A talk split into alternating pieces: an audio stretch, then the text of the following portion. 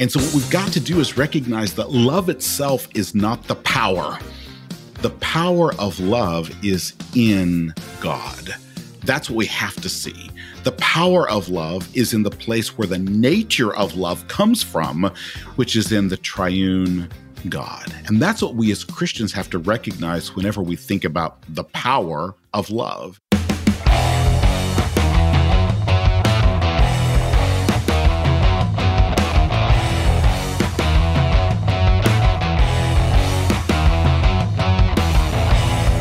It's time for Three Chords and the Truth. In these special episodes of the Apologetics Podcast, my friend Garrick Bailey and I go looking for God's truth in the movies and in the music that have captured our imagination.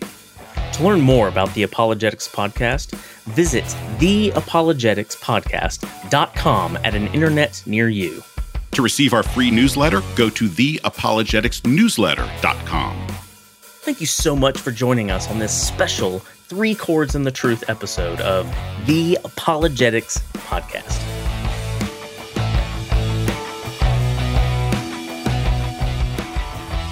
I'm Timothy, and tonight I am going to see Hamilton, but my favorite musical is and always will be Wicked. Uh, and I'm Garrick. I can't pick a favorite musical theater show, but I've also seen Hamilton recently, and I'm super excited to nerd out with Timothy tomorrow after he goes to the show. Da, da, da, da da Da-da-da-da-da-da-da.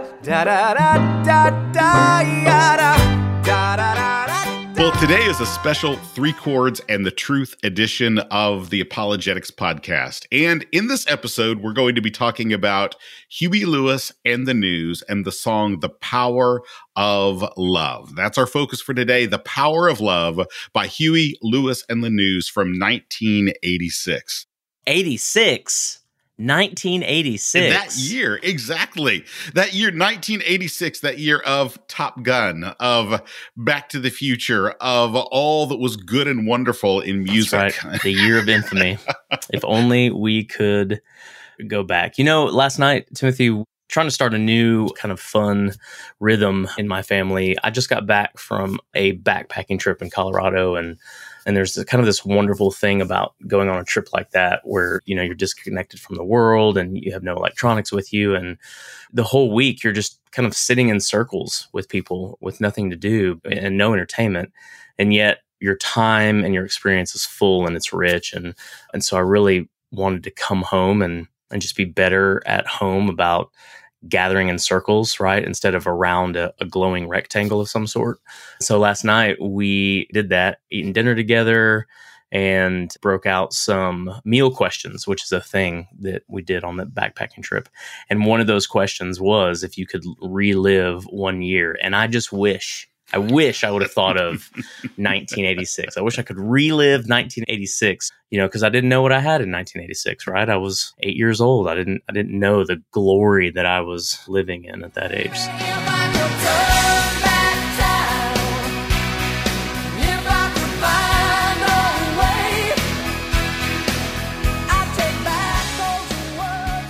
Well, before we talk about Huey Lewis and the news and the power of love and the glories of 1986, we are going to do behind the covers. Behind the covers. Now, if you all will remember, Behind the covers is this moment where we look at a song that has been covered by multiple individuals or groups and we determine which cover of that song is the best. And the one we're looking at today is Some Kind of Wonderful, which Garrick thought was originally done by Grand Funk Railroad. And uh, we have discovered it wasn't. Yeah, me and like probably everyone else in the world who's heard the song, right? I mean, I feel like that's the only version I had ever heard. Yeah. I think almost all of us have. And it was originally, though, done by the Soul Brothers. And I didn't know this for a long, long time either. So uh, it's done by this band called the Soul Brothers Six in 1967. She's some kind of wonderful, yes, she is. She's some kind of wonderful. hold on, let me tell you one more thing. Tell me, is there anybody? It only hit number 91 on the Billboard charts. And so it didn't do necessarily very well, but it was the song in 1967 by the Soul Brothers Six. And as unfortunately often happened all the way through the eras of early rock and roll, often a song would be written and originally performed by an African American group. And then that song would then be co opted later by a white artist or white group, and it would actually be a hit. That was a, a, pattern that we see repeated all the way through the 1950s, 1960s in particular. And this was one of those songs that it originally comes from, very shaped by the soul music tradition, which was in turn shaped by the African American church tradition.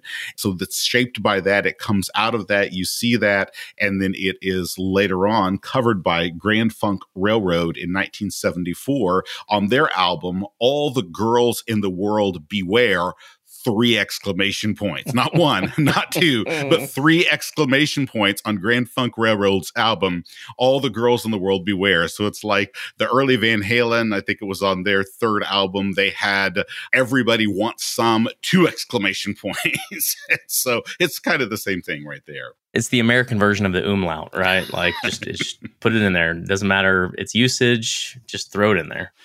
And so we have Grand Funk Railroad, 1974, on this album, All the Girls in the World Beware! Exclamation point, exclamation point, exclamation point. It hit number three, the same as the number of exclamation points on it, hit number three on the Billboard Hot 100. And so 1974 was this cover of it from Grand Funk Railroad. What do you think of that one? Let's talk about that one, just the comparison there between the original and that initial cover by Grand Funk Railroad. So they are very similar. I mean, so the thing about covers is that they can be wildly different or really kind of close to the original. And most of the covers that you listen to of this song are pretty close to the original. In fact, mostly, I think the biggest differences, I mean, aside from the variation of voices, but the biggest differences of most, again, we'll kind of mention one that it was very different, but the biggest differences were the number and variety of instruments used, right?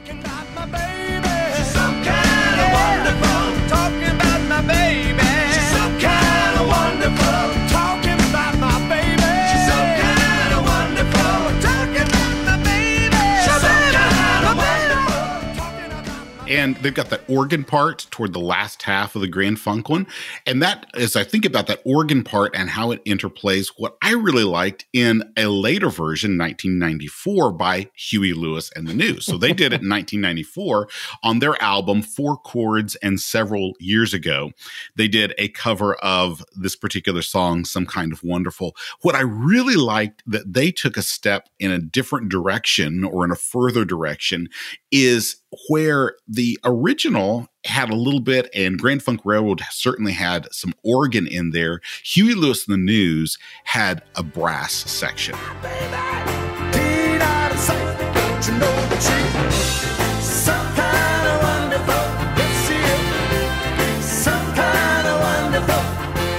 And then we also ran across one by Rod Stewart. Mm. A rather uninspiring. It's got a little bit of an interesting guitar part that does this kind of fuzzy thing, but there's really not much there that anybody is going to want to listen to. Yeah, I learned so much when preparing for this episode. One of those things was that Rod Stewart was still making music, and he was still alive. I wasn't even sure about that's true. That. That's true. so he comes out with this album in 2021 called Tears of Hercules for some reason that album title just kind of struck me funny. And yeah, Timothy and I would both say, like, if we're being completely transparent, we would both tell you that we really haven't listened to Rod Stewart since Forever Young. I love Forever Young, right? That's like my childhood and I vividly remember the music video and but I've just never been a Rod Stewart guy. And I think that's okay. Can I get a witness? Play some guitar for me one time. Now, the two that we looked at, you brought one to my attention that I had not seen or heard before, but the two that were just incredible, they both were, is Joss Stone, which is the one I wasn't aware of this one. You brought that one to my attention, and then Little Milton. I'm a big Little Milton fan.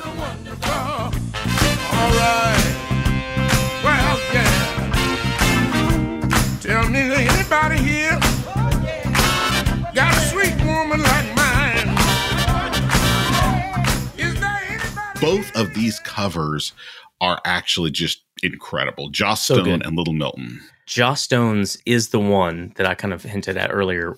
It's the one that is extremely different from the original. It's a kind of a whole new take. My baby, he's alright. Me and my baby, we're so tight. Don't you know he is uh, some kind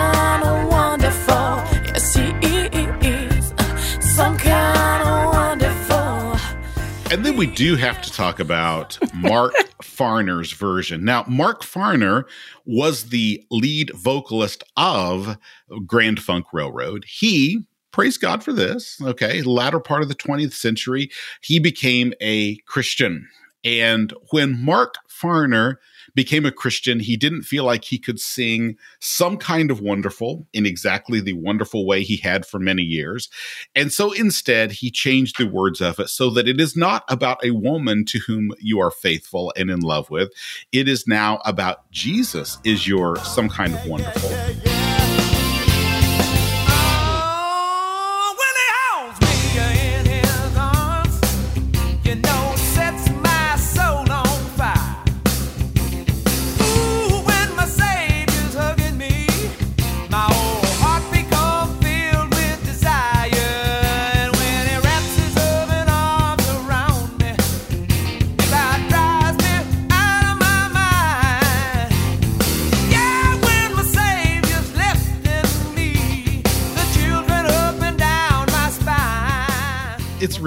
I mean, it sounds exactly like Grand Funk Railroads, as you might expect, because he is Grand Funk Railroad.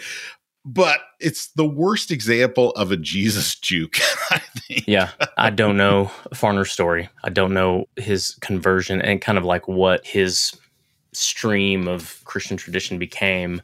But it, it is this unfortunate version of Christ against culture, right? Where there's no redemptive value of parts of culture. And so therefore we have to either separate ourselves from it or we have to completely Christianize it. No room for common grace, no room for nuance and recognizing the good and the true and the beautiful in the created order if something isn't distinctly Christian. And so Mark changes words and the subject and It's not wonderful. it's not wonderful right? And it's not it's not the changing of the words. It's the here's this piece of christian art right? You're now calling this a piece of christian art.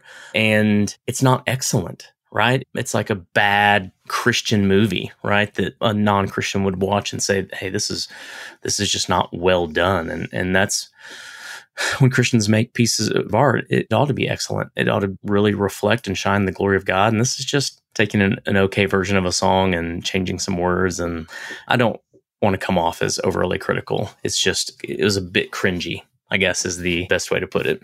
Yeah, to me, it's the musical equivalent of those t-shirts that our youth groups used to wear when you and I were both youth ministers where it would be like a Reese's peanut butter cup except with Jesus that they would change the logo or it would be the Starbucks logo except about Jesus. And they would take all of these logos I mean you remember them too all these logos and put them on t-shirts that were these the world's logos but they would change it to be about Jesus. And to me that's what this song is. It's saying we can't just enjoy what is beautiful and good or what is praiseworthy or what is useful in the world around us we can't do that we have to slap Jesus on it and that's the type of thing we're seeing in this particular song Yeah.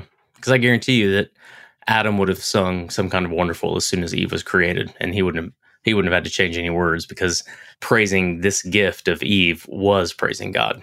Well, one of our favorite supporters, Aaron Tant, who is from Indiana, he's a Hoosier like Garrick once was, and he has asked us to do an episode on The Power of Love by Huey Lewis and the News.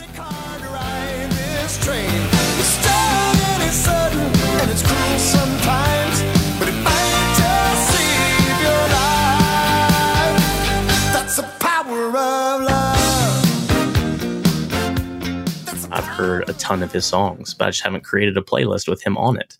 So yeah, but then there was this discovery. So go ahead, Timothy. You tell him. Well, About- first off, it is strange, I will admit, for me to like Huey Lewis at all. Huey Lewis in the News is not in my typical Not anywhere close nothing. to your genre makeup, right? Like not anywhere close. It is not. I mean, I am at the same time when Huey Lewis really hits it big, I am listening to heavier and heavier and heavier music. I'm listening to Def Leppard. I'm moving in the direction of Metallica. I'm listening to Stryper, all of that. And in the midst of this, in 1986, when I start hearing Huey Lewis in the news, he's coming out with these songs, Stuck with You, Doing It All for My Baby, Yes, all these things Baby. like this. I mean, these songs that are all about, even Whole Lot of Love off of the Fore album, all of these songs are all about this sort of faithful love to one person, blue collar, hard work. Yes,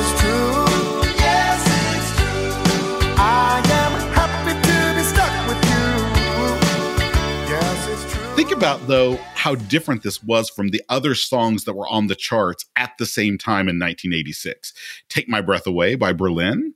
You Give Love a Bad Name. Take Me Home Tonight. Talk Dirty to Me by Poison. That's what else is on. And when you start thinking about these songs, you realize how odd Huey Lewis was even in 1986. I mean, like his did not fit in 1986. And that doesn't just not fit with my playlist. It doesn't fit with anybody's playlist in 1986. And he really starts having these big hits in the mid 80s in ways that don't fit with anything else. These songs that are primarily focused, a lot of them on faithful love for a man and a woman. It was just different. And the oddity is, is that for me at that time, even though I was listening to all this other stuff too, it was like that's somehow appealing just because it's different. It's just this different, this very rootsy, blues based music that was just appealing. And I think probably too, it appealed to me at the level, though I didn't realize it at the time, this kind of hourly wage, blue collar, working class music. This was my background. This is what I knew. And even if I didn't recognize it, there was something about that that probably appealed to me as well. But here's the funny thing, this brought up the discussion between you and I for years, I don't think it's quite decades yet, but it's certainly over a decade. I have listened to Huey Lewis every single morning. It comes on when I get up. So I listen to Huey Lewis in the news. And, and the reason I started doing this, I don't know how many years ago. It's like I said, it's been a long, long time. And the reason I do this is because it's happy, it's kind of jubilant music. And it helps me think about, okay, what am I doing stuff for today? Okay, what am I doing? I'm doing stuff. I want to do things for my family. I want to do things for my spouse. It just gets me up with the attitude I want to start the day with because the other stuff I listen to, I mean, I love Metallica, but I don't want to listen to Metallica first thing in the morning. It just doesn't get me in the right direction. It doesn't get me in the right mood. I also don't want to, I love jazz. I don't want to listen to jazz early in the morning because it makes me want to go back to bed as much as I love jazz. And so Huey Lewis falls in this perfect little spot. It's driving enough to get me up and get me going. And yet it's happy. It gets me thinking about the things I really want to think about, really want to do in the day. And so I don't know, for close to 20 years, I've listened to Huey Lewis every morning. I listen to like two Huey Lewis songs every morning when I get up. That's what, and now the way I've got it set is it's on Alexa. Alexa automatically, she shuffles two Huey Lewis songs and will play two songs every single morning when I get up. That's how I get up every morning.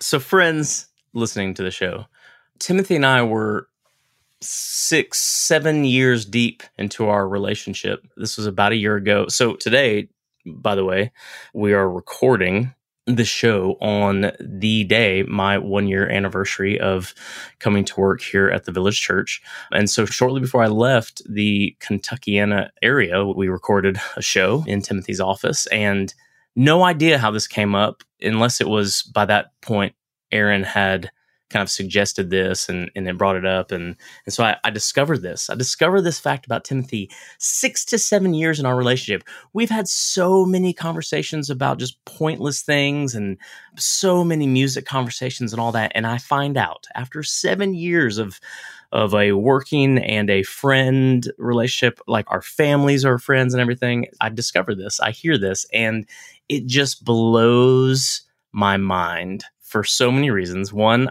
I can't believe I'd never heard this, never knew this from all the discussions we've ever had. And two, you could have given me a thousand guesses of, hey, what's the one artist, the first thing that Timothy plays when he wakes up in the morning? I would have never come to Huey Lewis. So that was a funny moment. And I'll never not just smile and giggle when I think about that moment of discovery. So I told y'all, I learned a lot in this episode. That education process started a year ago before I even came to Texas. Well, Huey Lewis was not born Huey Lewis. He was born Hugh Anthony Craig III. And uh, which is uh, just just tough, right? Hugh Anthony Craig the third and the news. It just doesn't quite have the just like the I mean, it would be it. even if you go, you know, like Hugh Craig and the legs or something like that. it just doesn't work. No matter what, it doesn't work. He was born 1950 in New York City, and his family though then moved to the San Francisco Bay Area when he was a child. So it becomes somewhat like Metallica at that level. That that's where his musical start happens. Though again, a very different style of music and a very different direction on that. You got certain bands that are grounded kind of in that San Francisco Bay area. Others, like the glam rock, was in the Los Angeles area, everything like that. His parents divorced when he was 13 years old, and then his mother had an affair with a beat poet, one of the people from the beat poet generation, that group there. And that really influenced him with that bohemian lifestyle that was being pursued uh, by a lot of that movement right there. But he was a smart kid. He had a perfect score on the math section of the SAT, something that neither Garrick nor I have had. and then after he graduated from high school, he hitchhiked across the United States. Just hitchhikes across the United States, then stows away on a plane, something you could never do now. But he stows away on a plane and actually does so in Europe as well. So he just kind of travels for a while, hitchhikes, travels around. ultimate gap year, right? Ultimate gap year. I mean, the experiences he, that he had in that year are probably more than I've had in my 43 years of life. So So he learns to play harmonica during this time. He learns to play music. He starts singing. His first concerts were playing the blues in Madrid. So there's just something to be said for that. Playing the blues, not in Memphis, but in Madrid. There he is. And then he comes back from that. He enrolls at Cornell University, makes it into the engineering program at Cornell.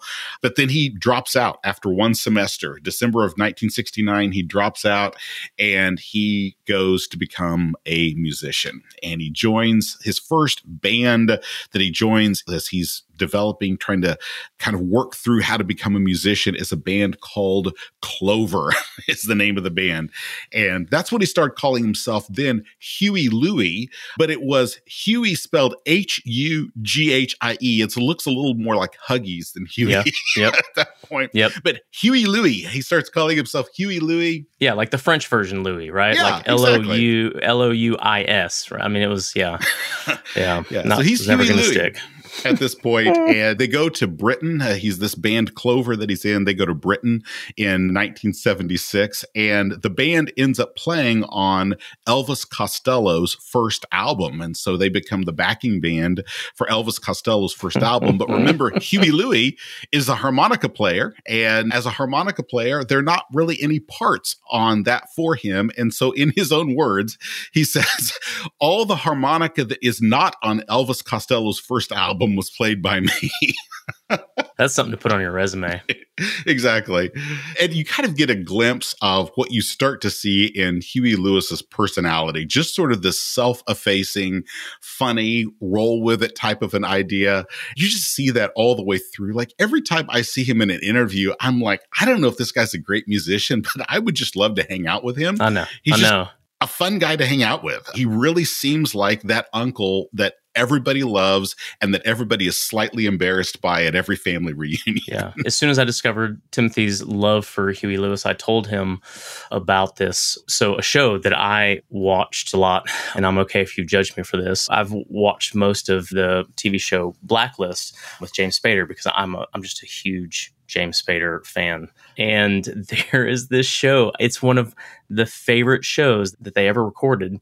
And it is much more lighthearted. So there's a character who's a bit character here and there through the first several seasons. And, and the actor actually died and they decided to work that into a show and kind of and really kind of make a, a memorial show for this actor and the character I'm trying not to do too many spoilers, but the character of the TV show had this ongoing funny thing about Huey Lewis. So Huey Lewis makes this cameo in this episode, and it's just fantastic. He makes a cameo as himself, and I just got to think, just completely being himself, and it's exactly that. The funny thing is, is that in the show they did this amazing job of you get the fun, good, clean, fun, lighthearted Huey Lewis. And there's a moment where you get to see the depth of Huey Lewis, which is not something that people think about. That even when we go through his bio, you can tell there's always been a depth there. The guy's brilliant, right? And has has had some amazing life experiences before he ever became a musician. And so, anyways, that was a, a really fun episode that showed the true Huey Lewis, is what I like to like to think. and he forms a band called Huey Lewis and the American Express. Not Visa, not MasterCard, but American Express. And in 1979, as we might imagine, when they signed with a record company, the record company told them, We do not want to get sued by American Express. And so you are going to become Huey Lewis and the News.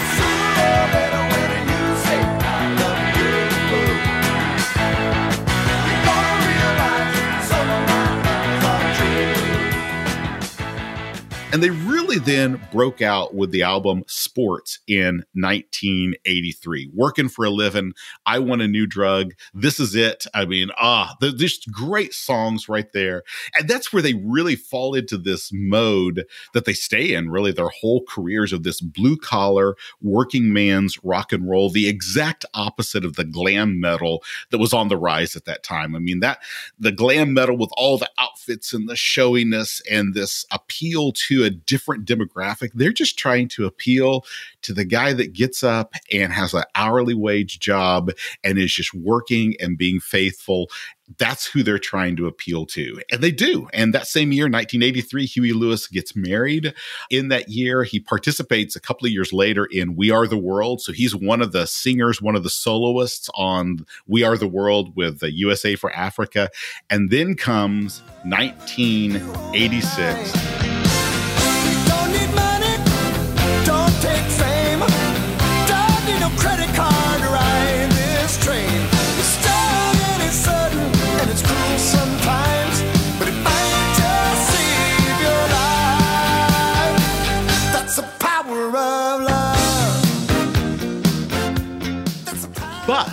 This wasn't the first time one of their songs had been in a film. It was just the first time one of their songs had been in a film legally.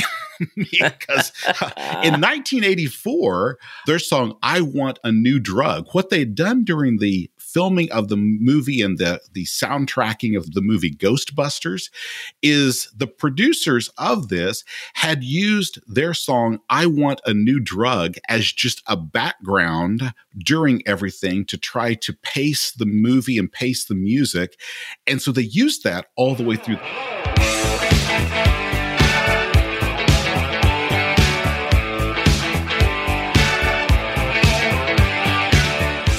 But then they needed to have a song written for the movie.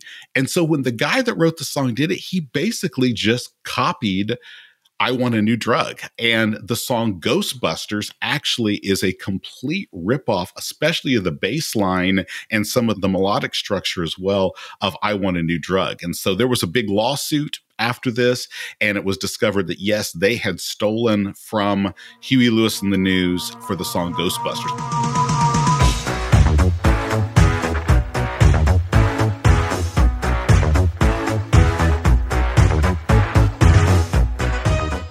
In 1986 came their first legitimate song in a movie, their first legal usage of one of their songs in a movie, and that was Back to the Future. So, I mean, what are your memories of Back to the Future? Gosh, what are my memories?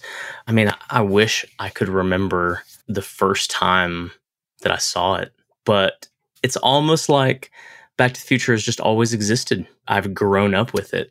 It is so influential culturally. Even, I mean, I love the references to it in the Avengers when they talked about that that's not how time travel works, Yes. everything like yes. that. It's What a such a great deeply scene. influential movie in so many ways. And it's just a blast in that movie. What people may not know is that Huey Lewis is actually in Back to the Future. That teacher who says to Marty McFly, Hold it, fellows, I'm afraid you're just too darn loud. That is Huey Lewis himself as a teacher in the movie Back to the Future. Which you can totally picture him as an actual teacher. That's the funny thing, right? Yes, like, yes. like he could have been a high school teacher. He could have taught math. He could have Abs- been a high school he math teacher. Definitely could have, definitely could have taught math.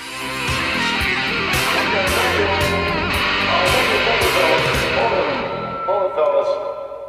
I'm afraid you're just too darn loud.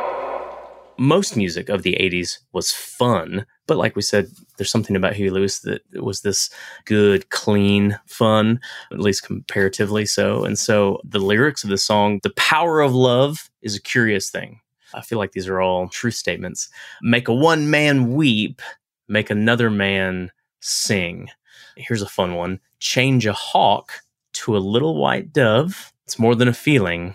That's the power of love one of the things about Huey Lewis to me is again, there's a depth to him that sometimes is just hard to see because what stands out is kind of his fun personality, his goofiness and whatnot. And that's even the case with his lyrics. These are truth claims about what love is. And if they were put in any other mode or mood, if he changed to a minor key, then these are almost like contemplative statements about love. Very accurate ones in my mind. I mean, what you see, if nothing else, is that for Huey Lewis, love has a transforming power. But not only does it have a transforming power, it's about commitment. He says, power of love will keep you home at night. That idea right there that this is something that involves commitment. And there's also a soteriological component. That is to say, something that saves us. It might just, he says about love, save your life. As you said, these are some truth claims.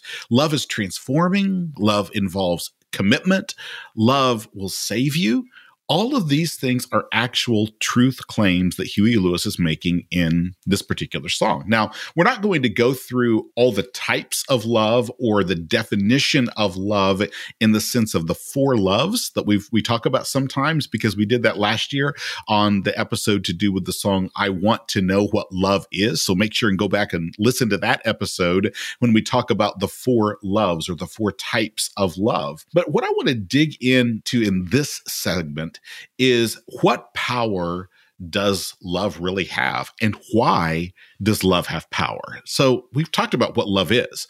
Let's talk about the power of love. What power does love have and why does it have it? And so we'll just use a real simple definition of love, which is just a deep and committed affection. I think that's a good general definition of love, a deep and committed affection. And so if we think about that, we could ask the question Is there power in love? And the, the answer is really simple yes and no. yes and no. Is there power in love? Yes and no. There is. And yet at the same time, what we're going to see is the power is not in the love itself, the power is in the source of the love. Love is powerful, but the power is never in the love itself.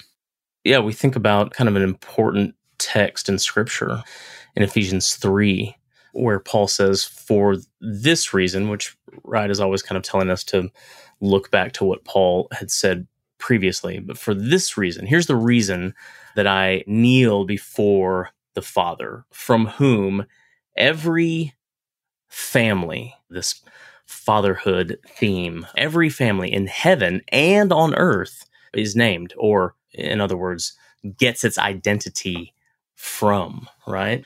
It's the source of where love comes from, which also for us as believers is also the object of our love. And so the power itself doesn't fall in the affection as much as it does in where this affection comes from and where it's pointed or to whom it's pointed would be a better way of saying it. And I think that text is really important. This one from Paul of, for this reason, I kneel before the Father from whom every family or every fatherhood derives its identity. Because what he's saying there, think about this for Paul. He's not just saying Christian families.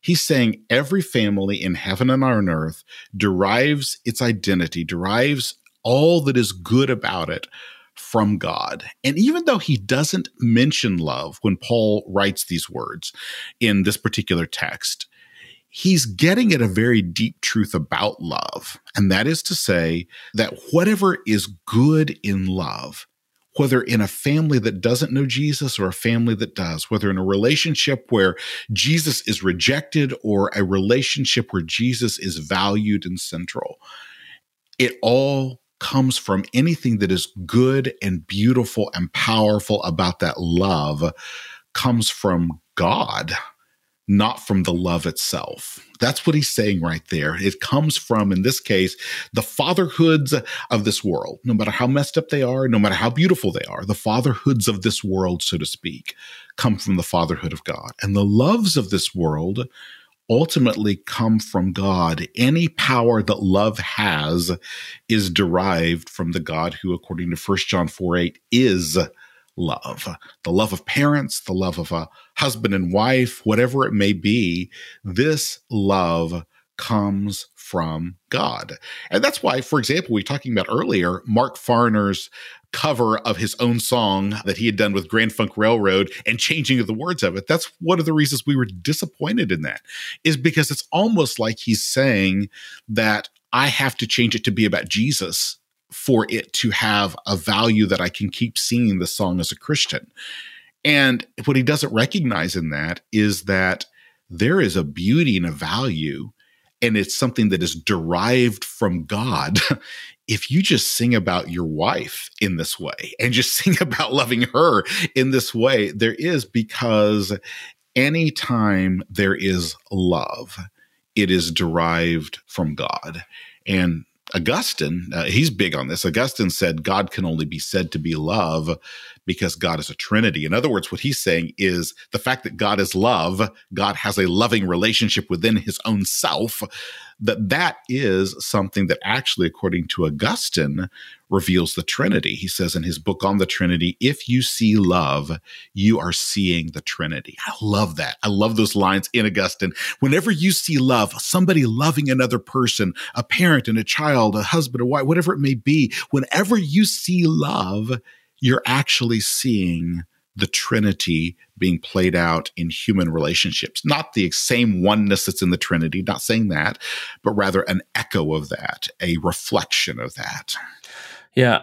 And Timothy, it seems like when people hear or when people say God is love, that's not what they're thinking. They don't have in mind anything really close to what Augustine is saying there. Like, I'm wondering, so I know this is a, rabbit trail that you might edit out, but it just made me think how have you seen in your ministry over the years, how have you seen people? What are kind of the common misunderstandings, misuses, misapplications of that First John reality that God is love? I think one of the first ways that people twist that sometimes without even meaning to is even though it says God is love, they change it to mean love is God. And I think it's one of the ways we see that. And they, they may not literally do that, but they do it functionally of rather than letting God define what the nature of love is, they want their experience of love to define the nature of who God is. And you see that in ways that that seem good anyway, even though they aren't, because they just want to, here's what I feel. I want to extrapolate that out really big, and that must be what God feels that type of an idea there i feel love in this in this way in this context in this sense therefore god must be okay with that and feel that at a much larger level the other one is is in a negative way of sometimes I have been abused. I have been hurt. Things have gone poorly in my love. Therefore, I'm trying to define God by my negative experiences of love. And so I think that's some of the ways that people distort that, that they end up misunderstanding that.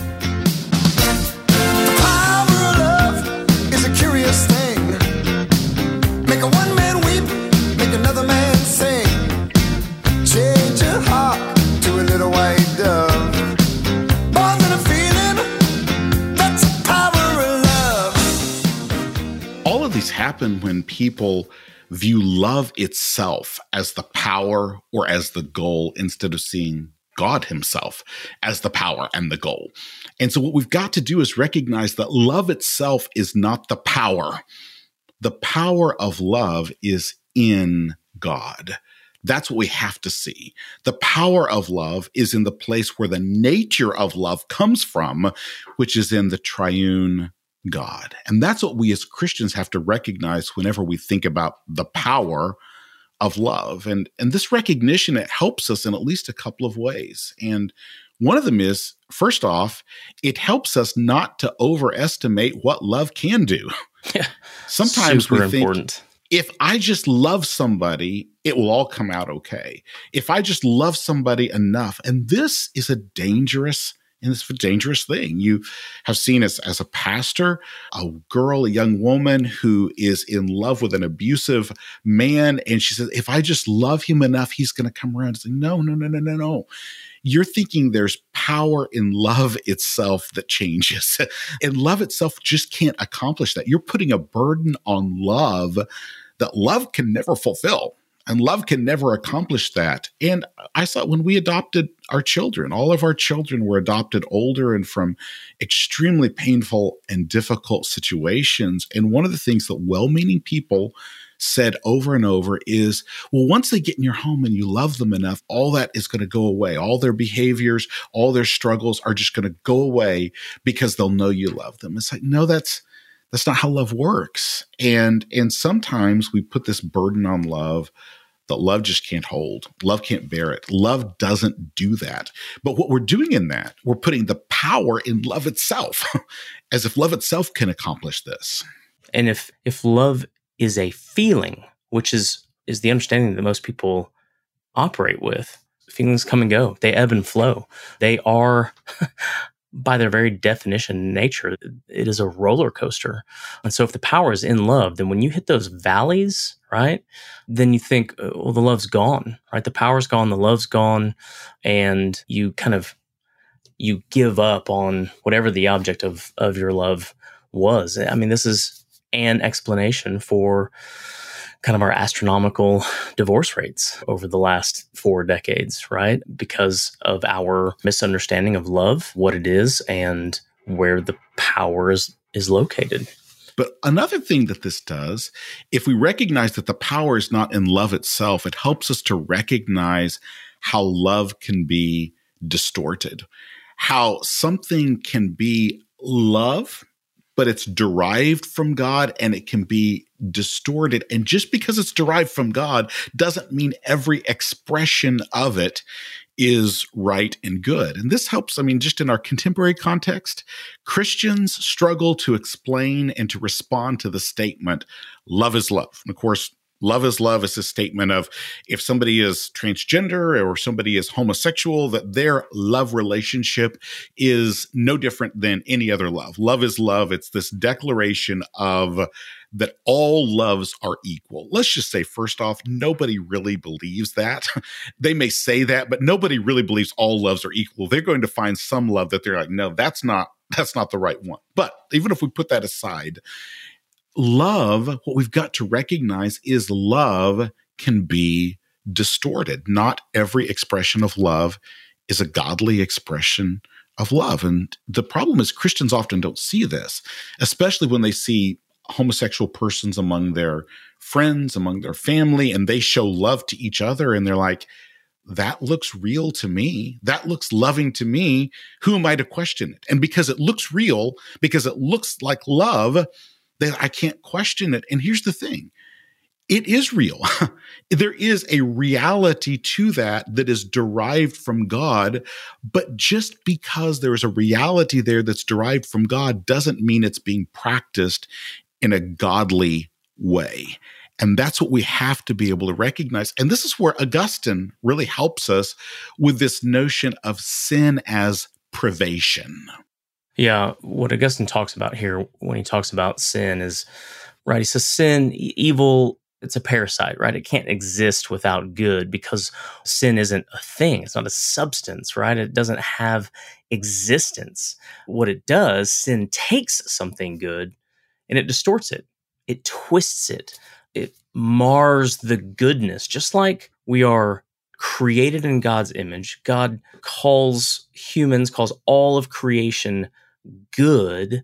And then Genesis 3, God didn't hit the reset button because at our core, we still are God's good creation. But because of, of sin, everything is twisted, distorted, including our emotions and feelings, our affections. But good's still in there. God didn't suddenly become wrong. He declares creation good, and then Genesis 3 happens, and he's like, oh, well, never mind.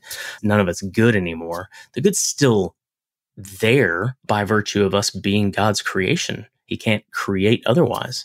It's twisted.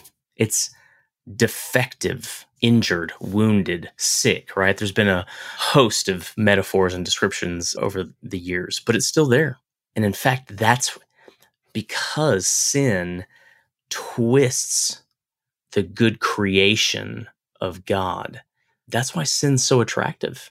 That's how Satan deceives Adam and Eve in the garden, right? Like if if Satan comes in and he goes like full tilt, comes to Adam and Eve and he and he's like, "Listen, that God dude, that dude is whack. That's bad news. He's no good.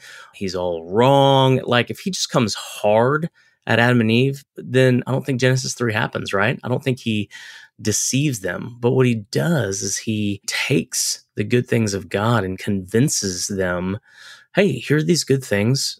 And there's some goodness, there's some goodness that you're missing out on. And even convinces them or sows seeds of doubt that God for is is even withholding some goodness. Well, surely God would want us to have all the goodness that he has for us. And and so he twists and deceives. And that's what Satan does. And that's why he's so good at sowing these seeds of doubt. He puts these hooks in the water and just waits for us to to bite. And that's sin. That's that's how sin works. And it works really well, unfortunately. If evil could be presented to us in its essence. Now it can't because as we've said, evil doesn't have this essence or substance apart from good. Evil is not a thing in and of itself. Rather, evil is a distortion of the good. If it could be presented, though, to us as it really is, we would never desire it.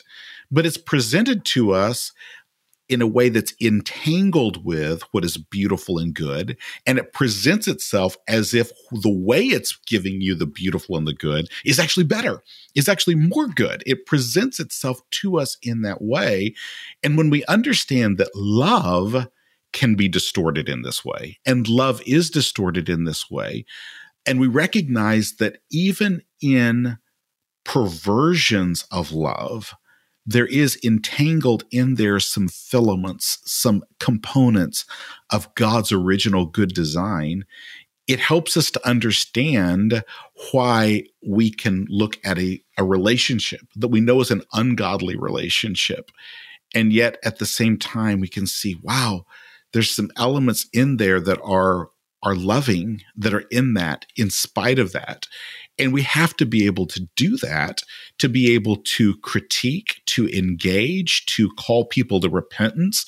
We have to be able to do that. We have to simultaneously see, okay, there are things that are beautiful and good that they are longing for that may be fulfilled in that. But just because there are doesn't mean that it's all good. It doesn't mean that because it is something where that has been distorted. And so what we see is is yeah, there's power in love. But this power is destructive when it's separated from the source of that power. That's what we're seeing in this. And so when we see somebody in a homosexual relationship, and, and there have been ways Christians have have been hateful and awful toward homosexual persons and transgender persons, and there's no level at which we're saying that's excusable. But we are saying we have to call sin what is sin. and we have to recognize that. And when we have this whole notion in our culture of love is love, all love is the same, we have to be able to say, no, actually, not all love is the same. You home at night. Don't need money. Don't take fame. Don't need no credit card to ride this train. But when it comes to love, Christianity also, in some sense, introduced to the world something radical that does show up in Huey Lewis's song. And that's the notion also of love that is offered freely. A freely offered love. A don't take money. Gratuitous love. Exactly. That's right. That's Don't what he take says. money. Don't money. Don't take Don't take fame. Don't need no credit card to ride this train. Yeah. That's the line that always first comes to mind. If this song pops up in my head, that's the line. I want to suggest something. Huey Lewis would never have sung those words had Christianity not been introduced into the world. And in fact, they actually echo a gospel influenced song from Curtis Mayfield called People Get Ready. So, this notion of you don't need a credit card to ride this train, this is in some sense a paraphrase of this gospel infused song from Curtis Mayfield from many years earlier, where it said, People get ready. There's a train that's coming. Don't need no ticket. You just thank the Lord. All you need is faith. This beautiful song, one of my favorite songs, People Get Ready by Curtis Mayfield. And it's this song that is about the gospel, really about the free offer of the gospel. And it uses this. Well, this, the song Power of Love echoes that. You don't need no credit card to ride this train. you see it really clearly right there. It's love as a free gift. And you see in this, this is what we all long for. And it's only available through the gospel. It is only available to us through the gospel. This is something that Jesus Christ and his apostles introduce into the world. This notion of a transcendent love that is given freely. Love exists because the Trinity is. It's the Trinity where love begins. And that love that is in the Trinity through Jesus Christ is offered freely to us. And it's offered in such a way that we don't need no credit card to ride this train. Yeah. So you're the big Huey Lewis fan here. you think Huey gets that? There's some truths that show up in his statements, but you also have other lines. You know, he talks about, right, how strong it can be, but it can also be cruel sometimes. It's tougher than diamonds, stronger than steel. He also has this one line with a little help from above, you feel the power and love, right? So there's, which, right, we would say, well, it's more than a little help. but he, yeah, he has these nuggets of truth in there. So yeah, just wondering where you think he, he lands in really getting it. Yeah, I think Huey Lewis, he refers to God once in a while, such as in that song. But really, ultimately, his religion is what I would call an optimistic folk deism.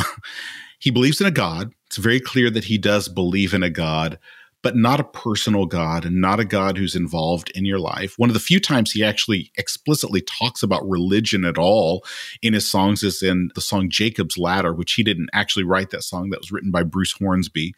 But nonetheless, it speaks against television evangelists, which that was a very frequent theme in some of the songs in the 1980s. We see that in everything from U2 to Huey Lewis to others speaking against television evangelists. But you really have very little explicit reference to anything religious. And today he's a, an avid fly fisherman, lives in a ranch in Montana. And part of his motive in fly fishing, he says, is to get close to God. And you kind of see this optimistic folk deism in, in what he says about that. He says, I'm not a conventionally religious person. I believe the closest I ever get to God is through Mother Nature. And you see it right there. Yeah. So he has a little mix of pantheism in there, right? God is weaved into his creation or, or creation, nature, right? I, I think he would say specifically nature, kind of this uncivilized, still pristine creation is imbued with God. It, nature is divine almost. It's got a hints of both of those. It does. It does. Really. There's a little bit of pantheism, a little bit of deism, but he's definitely not in any way open to even being transformed by God. I read a recent interview of him and he was in a park during the interview. And as the interview ended, he got up from the park bench and realized he'd been sitting on a, a gospel tract the whole time he was there. And, and the interviewer said he picked it up, laughed, and said, Let him, let God work on somebody who might show a little improvement. That's just kind of, he just is who he is. The things that are charming about him also seem to be the things that stand in the way of, of him recognizing the reality of the gospel and of Jesus Christ and of authentic love. Let God work on somebody, he'll show a little improvement. I just am who I am. And for somebody who's saying so much about faithful love, his own faithful love didn't go so well. His marriage that he got married in 1983 lasted about six years until 1989. And yet, with Huey Lewis, you just have this sense of optimism that, as we've said before, you can't help but like the guy. he was recently diagnosed with Meniere's disease, which makes him unable to hear the music. Like he can't hear the music at the accurate pitch anymore to be able to sing. And so you think about it, his career's over in some sense. He is unable at this point to be able to do what he has done his whole life. And yet, his attitude, he said at first he was really just devastated by this. And yet, he says, now, here's what I think. He says, this could have happened years earlier. That's his attitude. It could have happened earlier. It could have happened earlier in my life, and I would have never been able to be a musical artist at all. It's happened now at the end of my career and just rolling with it at that point. And there's this optimism that is appealing. There's this optimism that almost is on the verge of him believing that there's some greater power at work. And yet, once again, he really doesn't seem to show any interest in that greater power as it's known to us through the gospel and through Jesus Christ. And yet, faithful love still persists as one of the key themes in his music. Yep. He says some accurate things about the power of love. And the irony of it is, is, you know, when he makes comments like, let God work on someone who might show a little improvement, in that statement, he's revealing that he doesn't get the power of love, which he speaks of. I mean, even throughout the song, he recognizes over and over the power of love to change, to transform. But when you only consider it at the human level, then you're robbing the true power that love has, love from and to a specific person. The reality is, is that if Huey Lewis bought in, right, if he leaned in to this God and the, the love that comes from him, then then you would discover the true power of love and real transformation. against the kingdom's throne. So people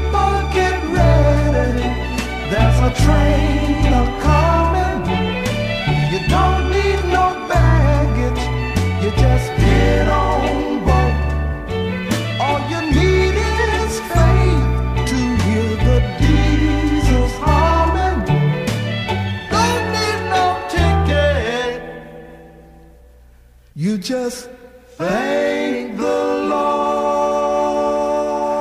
Thank you for listening to this podcast. If you're interested in supporting the Apologetics podcast, go to patreon.com slash three chords and the truth. As always, that's chords with an H, the kind you play, not the kind you plug.